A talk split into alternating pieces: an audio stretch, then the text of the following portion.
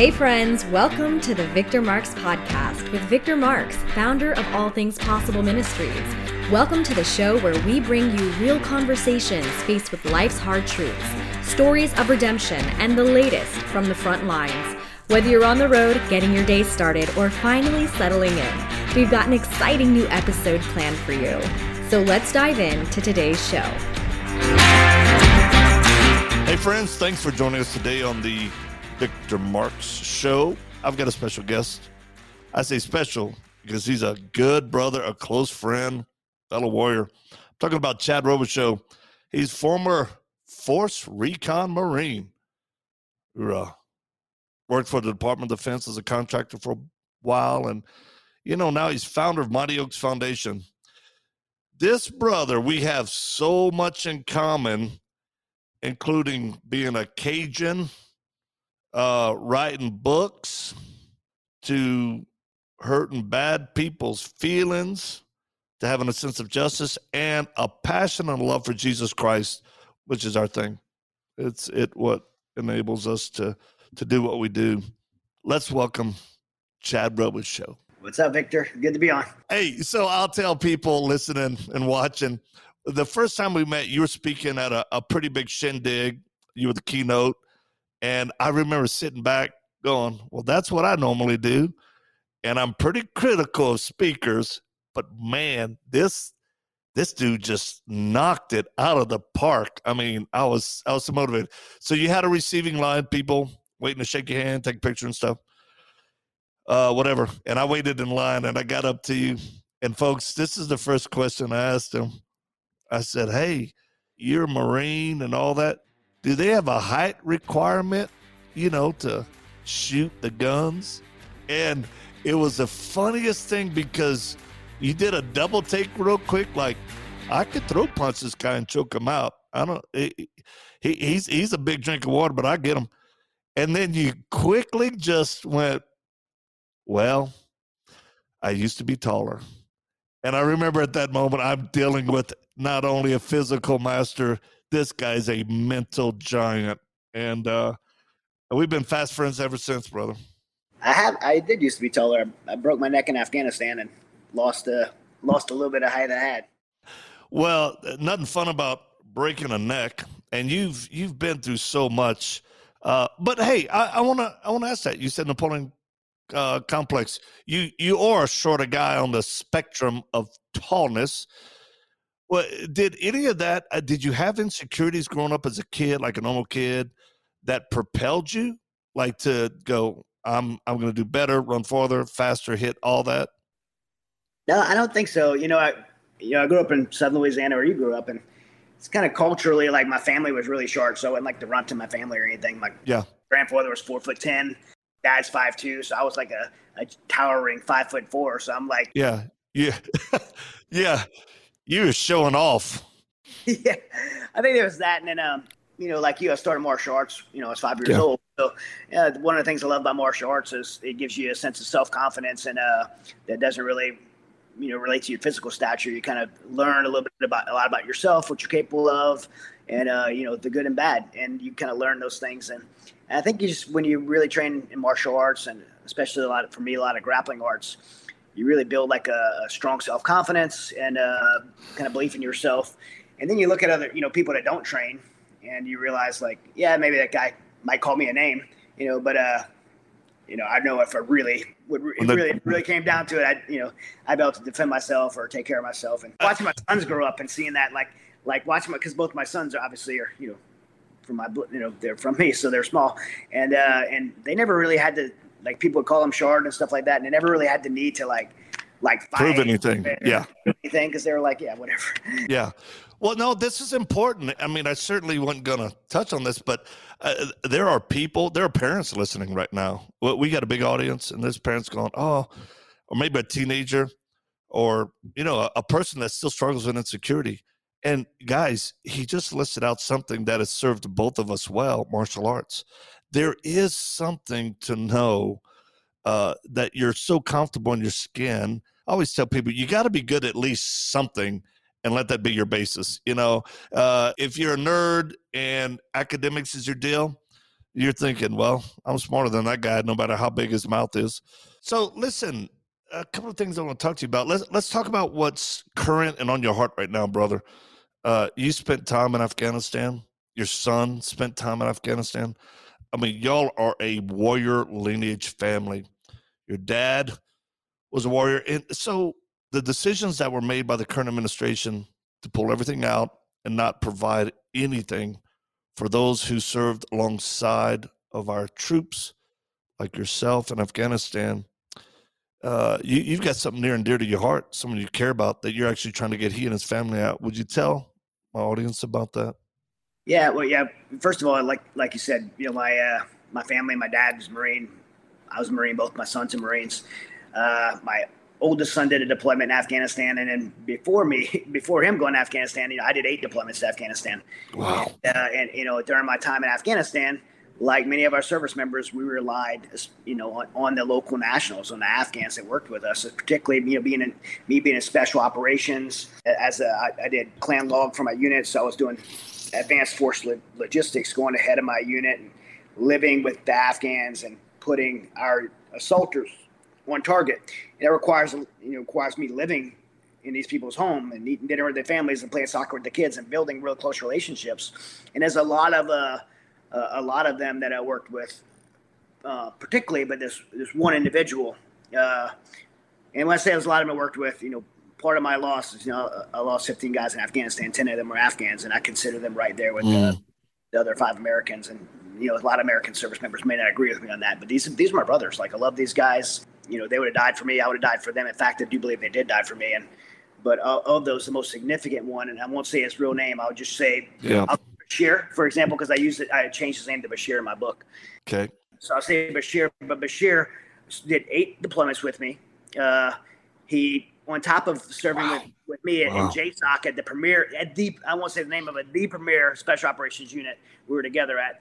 I mean, this guy was vetted, polygraphed on a regular basis. He did about 20 years total working with special operations. He is an American hero. Like, this guy, like, saved my life multiple times. He saved the lives of my friends multiple times. I remember one night we were in the middle of the night.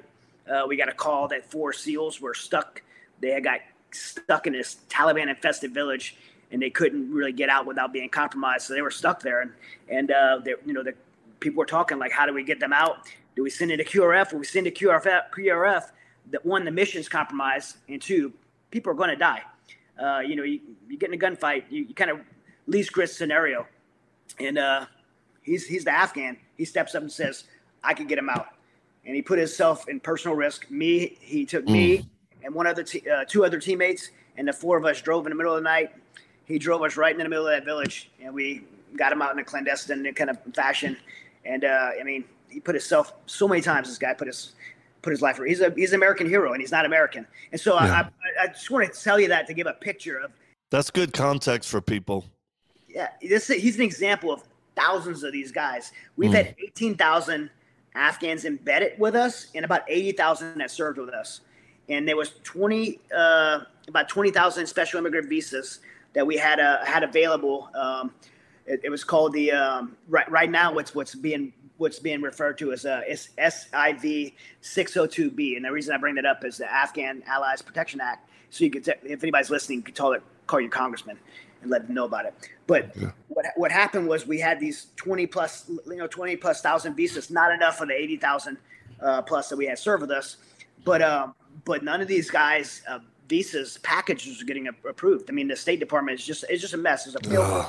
None of them are getting approved. And now the White House announces, hey, we're going to pull out. And we're leaving in September, which I don't know why you ever announce a withdrawal date, because it just lets the enemy know when you're withdrawing. So we announced this withdrawal. Everybody believes we should leave Afghanistan, including me. I believe we should do it strategically differently. I don't think we should abandon Bagram Air Base. It's a stronghold in the middle of Iran, China, Russia, Iraq. Like, it's a stronghold in the Middle East. I don't think we should be continuing to police Afghanistan anymore. Nonetheless, if we're going to leave, you have to leave correctly, and we can't leave our allies behind. This is a humanitarian crisis that we've created. I mean, these are people that served, just like my buddy, who served bravely amongst shoulder to shoulder with us and fought shoulder to shoulder with us. And we're leaving without a plan to get them out. And all the propaganda in the media right now, and I'll call it propaganda because that's what it is. It's back and forth on both sides. Conservative, I mean, both sides. It's back and forth, back and forth. That just clouded the story so much you can't know what's really going on by watching the news. And what's really going on is you got the White House saying that we're helping, and they're not, because you talk to any Afghan on the ground there, and the embassy has been closed since the beginning of June due to COVID. So they can't apply. There's no way out. And and people are panicking because the Taliban are taking over provinces. They're killed. They just killed 20-something. They rounded up and killed 20-something Afghan special forces that were working with us. They just tracked down a guy just outside of Kabul that was trying to get out, saying his life was in danger. They pulled him over and cut his head off. I mean, they're killing these guys, and they're starting to rat on each other because they're scared. So my guy, for example, his brother told the Taliban, hey, he's been working with special operations for the last 20 years. And so now he's on the run, moving around, moving his wife and his 6 kids around, trying to be on the run.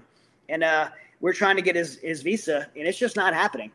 And I know a lot of people in Congress, and his visa is just not happening because the State Department won't do it. And so me and all of my teammates, we raised about $80,000, and which is about what we need to pull it off. And we're gonna move him and his family out of the country, get him to a safe place to where they can have access to embassy. And then Congresswoman Vicki Hartzler, who's an amazing lady in Congress, once we move him safely, then she's gonna help us with his visa on that end. But I mean, it's a tragedy that we have to take this in our own hands, spend our own money, which I don't mind doing, to get him and his family out. I mean, he saved my life, so I have no problem with him. But the government should be doing it, and it's just ridiculous. I mean, there's no reason for them not to. This is a pro-immigration administration. We letting tens of thousands of people across the southern border. We don't even know who they are. Yeah. Why can't we help these guys? I agree with you 100%. And explain to people listening right now, maybe there's a mom in her kitchen listening that says, I don't really understand the whole Afghanistan, the Taliban, or explain to them why this is happening and why the danger is so real. Well, I mean, the Taliban is the Islamic jihadist, the religious fanatics, which, you and I know there's different levels of Islam. If people really understand what Islam is, it's all a fanatical religion that says either I'm going to convert or kill anyone that doesn't believe what I believe. So these are the ones that have really bought into it, understand what Islam's called, what action Islam's called to do, and they're executing on it. And part of that back in September 11th is when, we had our Twin Towers attacked. And when the Twin Towers were attacked, a lot of people don't know the history on it. When the Twin Towers were attacked, bin Laden brilliantly knew, hey, we're going to attack the Twin Towers. We're going to, and when that happens, America's going to come after me and the Taliban. And when they do, they're going to need allies. And who's the best ally? Ahmad Massoud. Ahmad Massoud was the leader of the Northern Alliance, the Mujahideen of Afghanistan. These are the people we helped fight. We helped fight the Russians. Yep. Oh, had close relationships with them. The CIA still had close relationships with them. And so he's the leader, kind of the iconic figure. And so the day before 9/11, bin Laden had him assassinated. It fractured the Northern Alliance. And so our allies that we would be going to was fractured. Many of them jumped to the Taliban because they're in survival mode. And so he, bin Laden brilliantly did this. But there was some brave Afghans that chose to stand against the Taliban, to fight for the freedoms of keeping this ideology out of Afghanistan. They chose to fight for that, and they chose to align with us. And so for the last 20 years, we have been in Afghanistan, locked arms with local Afghans and fighting the Taliban and keeping that ideology out of Kabul, keeping the jihadists from attacking people in Afghanistan, killing people that don't believe the way they do in Afghanistan, and also keeping them from bringing it home to the United States and attacking Americans abroad and here on our home soil. And so this is what we've been doing for the last 20 years. Personally, I believe we've been there too long in the sense that we went there to do a mission, which was to retaliate for 9/11, capture and kill those responsible. We accomplished that mission, by the way. I heard just recently the White House press secretary, Psaki, said, we're not going to see military victory. Well, she can speak for herself because we got the people responsible for 9/11. The problem wasn't the military. The military succeeded. The problem was politicians that kept mission creep. Now there's probably lobbyists saying, hey, we need to stay there because we're making a lot of money. And over the last 20 years, we stayed longer than we should have. And we became a policing organization for Afghanistan. And and not a support advisory role that we should have with the Afghan National Army. Nonetheless, I'm not the president. I'm not the commander in chief, but we should have been out there a long time ago. So I'm not saying we shouldn't leave. I'm saying that if we are going to leave, we can't do what unfortunately America has done for far too long is we go into a foreign place, we win a battle, and then we leave our local nationals behind. We did it in Vietnam, and we left those South Vietnamese. The difference in Vietnam is those South Vietnamese ended up going to re-education camps. The Taliban doesn't do re-education camps. They're going to kill them and make an example of them. We did it in Iraq, their first Gulf War, and we did it when President Obama pulled out of Iraq the second time and left Al Asad Air Base. We left our Iraqi local Iraqis that fought alongside of us there. We left all of our equipment there, and that ended up in the hands of ISIS. And here we are doing it again. Not only are we leaving our Afghans behind, when we left Bagram Air Force Base, we left mechanized vehicles, weapons, we left helicopters, Apaches and Black Hawk helicopters. We left all that stuff there, and that's all going to end up in the hands of the Taliban. Right. You know, there's a valid complaint of what you just explained, and people have a hard time understanding that there's a time and place for us to use the force needed to stop bad guys. And killing bad guys is not that hard.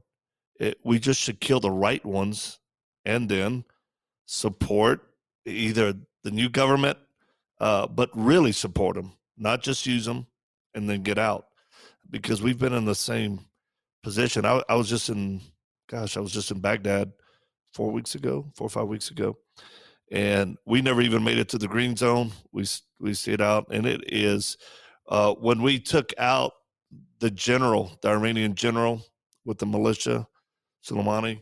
There's actually the things that kind of struck me, Chad, was there's huge billboards with his picture, and it says, "We will never forget the blood of our martyrs." And here we are. We're probably the only Americans driving around outside that Green Zone, and it was gnarly.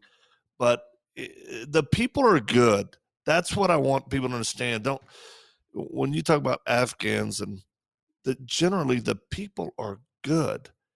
It's just corrupt leadership or this radical factions that now represent all the rest. And we don't help them, the ones who are good. Americans are very misinformed in general. I hate to speak stereotypically of my, you know. It's true, though. Everyone, but it's true. I mean, I have so many people that think for the last 20 years we've been at war with Afghanistan. Right. We're not at war with Afghanistan. We went to Afghanistan with partnership with the country of Afghanistan to eradicate the Taliban. Right. For U.S. interests and Afghan interests. We're allies of Afghanistan. So people are just so confused. And then a lot of people also misunderstand or merge together Iraq and Afghanistan. Right. Why did we go there in the first place? Well, you're talking about Iraq or Afghanistan, because Iraq, you know, I probably can't answer that too well myself. Like, I don't know. You know, what I believe there are weapons of mass destructions, the motivation behind us going there. I don't know. But Afghanistan, we belonged going to Afghanistan. We, as America, we did the right. We responded to attack on our soil. We went to Afghanistan. We did what we were supposed to do. They're not the same thing. So people have really kind of merged those two, Iraq, Afghanistan, together, and then I think Americans in general just don't really understand, what we do in these wars. They're not educated. The news media has been hijacked by political just nonsense, and so. How do you really find out without? You gotta educate yourself. Yeah, well, help people to understand as a combat veteran who was in the special operations community. What do some of our military folks feel when they see the pullout and what's happening? What do they actually feel inside? Well, I think a huge sense of betrayal, of kind of a confusion of, man, was my sacrifice worth it? I remember when we. I remember watching Ramadi fall again after, we pulled out of 2000, I can't remember the year, but we pulled out of Al Asad Air Base. And then after that, you see Ramadi fall. And so, I know the Marines fought tooth and nail for, weeks to take Ramadi, and lost so many Americans to take Ramadi. And you see something like that just be given back after we work so hard to be given back because of, you know, politics. It's just, imagine losing your best friend in combat, and then you see what they fought for. You see, just giving back, like, right. And that's where we're at in Iraq, Afghanistan right now. I mean, military service members are not politicians, but nonetheless, they're going to have feelings when they go and fight for something and willing to give their life for something. And you took a military that went there to retaliate for 9/11, and you transitioned their mission to be a peacekeeping force in Afghanistan, and to help train the Afghan National Army and Afghan the LNP, the Afghan law enforcement program. I think that's what the acronym is for this. But the Afghan law enforcement, they train those two entities to be able to defend themselves. And through that process, we've taken like some really tough places like Kandahar and Helmand Province and all these like places that we fought really hard for, and then to watch them start to fall, because they're starting to fall right now. I mean, Herat was just taken. I mean, it's like the second biggest city next to Kabul. Like, and you see the Taliban just coming in, taking these places back. And these are places that our friends have given their lives to secure. Yeah. And so it's tough to watch that happen, but it still hurts. Yes, and I think that's the point. It hurts. Those of you who know veterans who served in Afghanistan, beware, because you'll start seeing they'll have a piss poor attitude about things. They may be snippy, they may be agitated, and give them some grace. Ask them how they're feeling.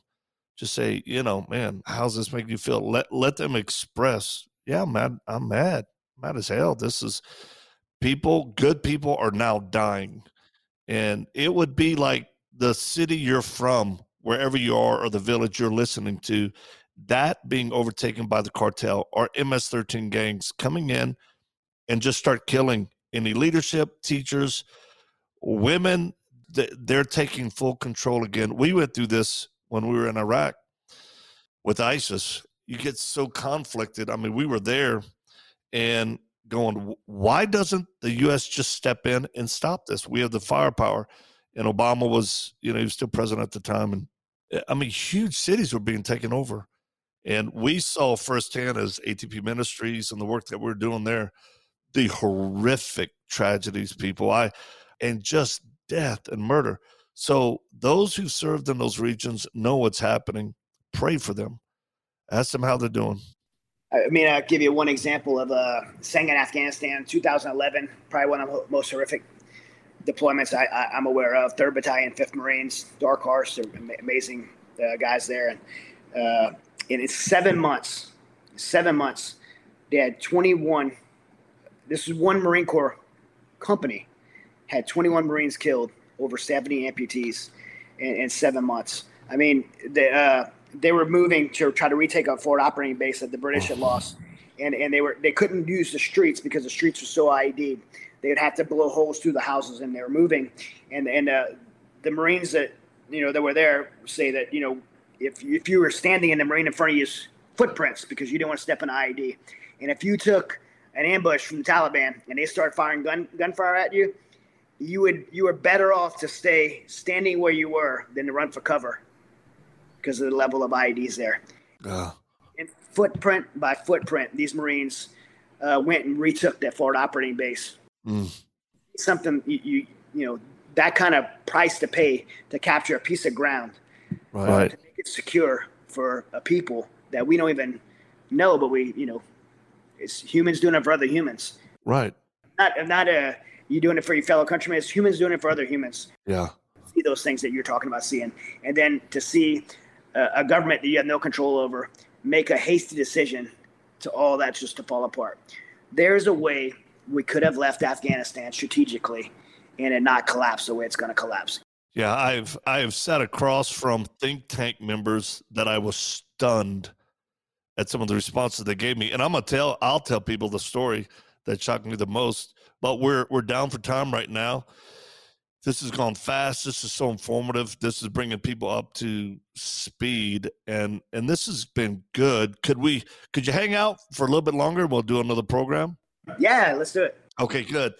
Folks, you've been listening to my buddy, Chad Robichaux. He is founder and president of Mighty Oaks, served in the Marine Corps, Force Recon, MMA champion, 4th degree black belt in Brazilian Jiu-Jitsu, which is no small thing. This guy is, he's just got integrity all day long, not willing to compromise for anything. And he and I have been through some tough times together where we know what's real and what's not. So he's going to join us again tomorrow, so stay tuned. Please come back. We're going to talk about the ministry that he runs, how he helps veterans and active duty, and his book that's out is going to be turned into a movie. So come back and visit us tomorrow. Hey, wherever you are and whatever you're doing, we so appreciate you taking time to spend with us, and may God bless you. If you're one of those veterans feeling the ache and the pain of this going on in Afghanistan, may the Lord comfort you and know you did your mission. We can't control anything outside of that. So God bless you.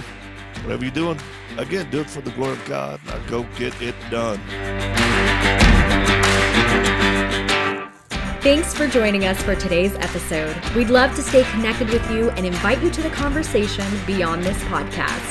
You can check out more of the work we're doing around the world at victormarks.com, Facebook, Instagram, and Twitter, all linked in the show notes. Be sure to drop us a comment in the review section if today's show has impacted you in any way, or if there's anything you'd like to hear more of. We're always encouraged to hear from you. Thanks for spending your time with us. Until next time.